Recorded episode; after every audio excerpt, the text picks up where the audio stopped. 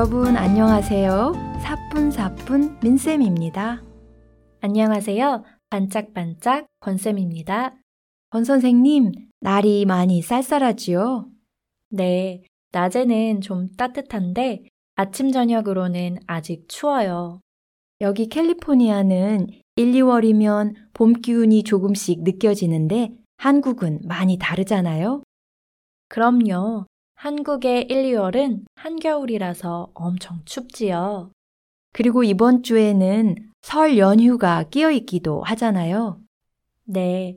가족과 친지들을 방문하느라 여행하시는 분들이 많을 거예요. 한국에 계신 분들 모두 안전하고 건강하게 설 연휴 보내시기를 바랍니다. 청취자 여러분 중에 한국의 설날에 대해 좀 더 알고 싶은 분들 계시지요? 그런 분들은 저희 에피소드 7 한국의 설날 이야기를 한번 들어보세요. 자, 오늘은 한국의 추운 겨울 날씨와 설날에 대한 얘기로 쌤들의 수다문을 열었습니다. 권 선생님은 한국의 겨울 하면 뭐가 생각나세요? 저는 눈 덮인 아름다운 산이 생각나요. 한국의 겨울산 정말 아름답지요. 여행할 만한 멋진 곳도 전국에 많이 있고요. 나중에 이 주제로 에피소드를 따로 만들어 봐도 좋지 않을까요? 좋은 생각이에요. 그런데 민 선생님은 한국의 겨울 하면 뭐가 떠오르세요? 음, 저는 따뜻한 붕어빵이 생각나요. 아, 물고기 모양의 빵 안에 달콤한 팥이 들어있는 거 말씀하시는 거죠? 네. 추운 겨울에 길거리에서 많이 팔잖아요. 군고구마와 함께 대표적인 겨울철 길거리 음식이지요. 따끈따끈한 붕어빵을 사들고 집에 들어가면 가족들에게 늘 환영을 받곤 했어요. 그랬군요. 저는 붕어빵 살 때 귤도 꼭 같이 샀어요. 맞아요. 귤. 쉽게 구할 수 있는 겨울철 과일이잖아요. 비타민 C가 많이 들어있고 또 먹기도 편하고요. 그렇지요. 온 가족이 둘러앉아 붕어빵이랑 귤을 먹으며 얘기 나누는 훈훈한 장면이 그려지네요. 따뜻한 아랫목에 이불 덮고 앉아서요? 네, 그 얘기 하시니까 예전에 한국어를 배우던 학생이 질문했던 게 생각나요. 무슨 질문인데요? 한국 사람들은 식탁이 있는데도 왜 바닥에서 음식을 먹느냐는 질문이었어요. 아, 외국인의 눈에는 이상하게 보일 수 있겠네요. 그리고 소파가 있는데 바닥에 앉아 텔레비전을 보는 것도 이해가 안 된다고 했어요. 그럴만 하네요. 한국 사람들한테는 너무도 자연스러운 행동인데 말이에요. 그래서 어떻게 답해 주셨어요? 좋은 기회인 것 같아서 한옥과 온돌에 대해 얘기를 해 주었지요. 그랬군요. 청취자 여러분, 한옥에 대해 들어보셨지요? 한옥은 한국의 전통적인 집을 말해요. 민 선생님은 한옥하면 제일 먼저 뭐가 떠오르세요? 멋스러운 기와 지붕이 떠올라요. 그렇죠? 한국의 독특한 아름다움을 담고 있으니까요. 한옥이 늘어선 거리를 지나다 보면 타임머신을 타고 옛날로 돌아간 느낌이 들어요. 걸음걸이도 차분해지고 마음도 평온해지잖아요. 맞아요. 한국인들도 그런데 외국인들은 더 특별한 느낌이 들 것 같아요. 그렇죠? 그런데 한옥의 기와는 단순히 멋있기만 한 게 아니에요. 무슨 뜻이에요? 비가 많이 오거나 바람이 많이 부는 지역에서는 기와의 각도를 다르게 쌓았다고 해요. 아, 그래요? 날씨를 고려해서 과학적으로 지붕을 만든 거군요.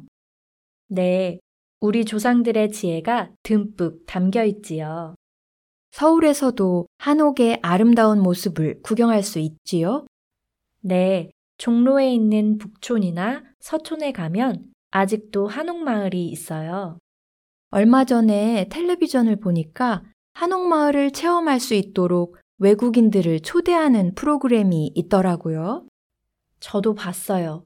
한옥마을을 둘러보고 온돌방에서 하룻밤 자기도 하던데요. 맞아요. 온돌에 대해 잘 모르시는 청취자분들을 위해 조금 설명을 드릴까요? 좋아요. 온돌은 따뜻한 돌이라는 뜻이에요. 한옥을 지을 때 바닥에 큰 돌을 깔아서 겨울에는 그 돌을 따뜻하게 데우는 거지요. 한국식 난방 시스템이라고 생각하시면 쉬울 것 같아요. 방바닥이 따뜻하니까 온돌방에 들어서면 먼저 발이 따뜻해지잖아요. 그럼 곧 온몸이 따뜻해지지요. 혹시 몸살 기운이 있을 때는 온돌방에서 푹 자고 나면 몸이 훨씬 가벼워지고요. 맞아요. 겨울이 되면 더더욱 한국의 온돌방이 그리워요. 그렇죠? 저 어렸을 때는 침대나 소파 같은 가구가 없는 집이 많았어요. 그럼 겨울에는 따뜻한 방바닥에 앉아서 생활하셨겠네요. 물론이지요. 따뜻한 바닥에 엎드려서 숙제를 하기도 하고 앉아서 텔레비전을 보기도 하고요. 식사를 하기도 하고요. 그럼요. 이렇게 바닥에 앉아 생활하던 것이 오랜 습관이 되어 지금도 소파나 식탁보다는 바닥에 앉아 생활하는 사람들도 있어요. 청취자 여러분, 오늘은 한국의 전통적인 한옥과 한국의 독특한 난방법인 온돌에 대해서 얘기 나눠봤어요. 혹시 겨울에 한국을 방문할 기회가 있으면 따뜻한 온돌방이 있는 한옥에서 머무는 것도 좋은 추억이 되겠죠? 숙박 예약 사이트에서 한옥 게스트하우스를 검색하시면 쉽게 이용할 수 있어요. 서울 서촌이나 북촌에 있는 한옥을 이용하시면 주변의 멋진 관광 명소도 함께 구경할 수 있어요. 또 유명한 맛집도 많아서 다양한 먹거리도 즐길 수 있고요. 재미있는 추억도 만들고 한국의 문화도 경험할 수 있는 한옥 체험 정말 추천합니다. 그럼 여기서 여러분들이 꼭 알아두면 좋을 단어를 정리해 볼까요? 오늘의 주요 단어는 봄 기운, 연휴, 난방이에요. 봄 기운, 연휴, 난방. 이 단어들의 뜻과 예문은 아래에서 확인하세요. 그럼 저희는 다음 시간에 유익한 이야기를 가지고 또 찾아뵐게요. 안녕히 계세요. 안녕히 계세요.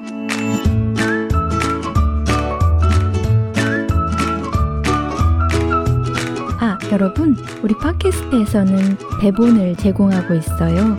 필요하시면 대본 링크를 눌러보세요.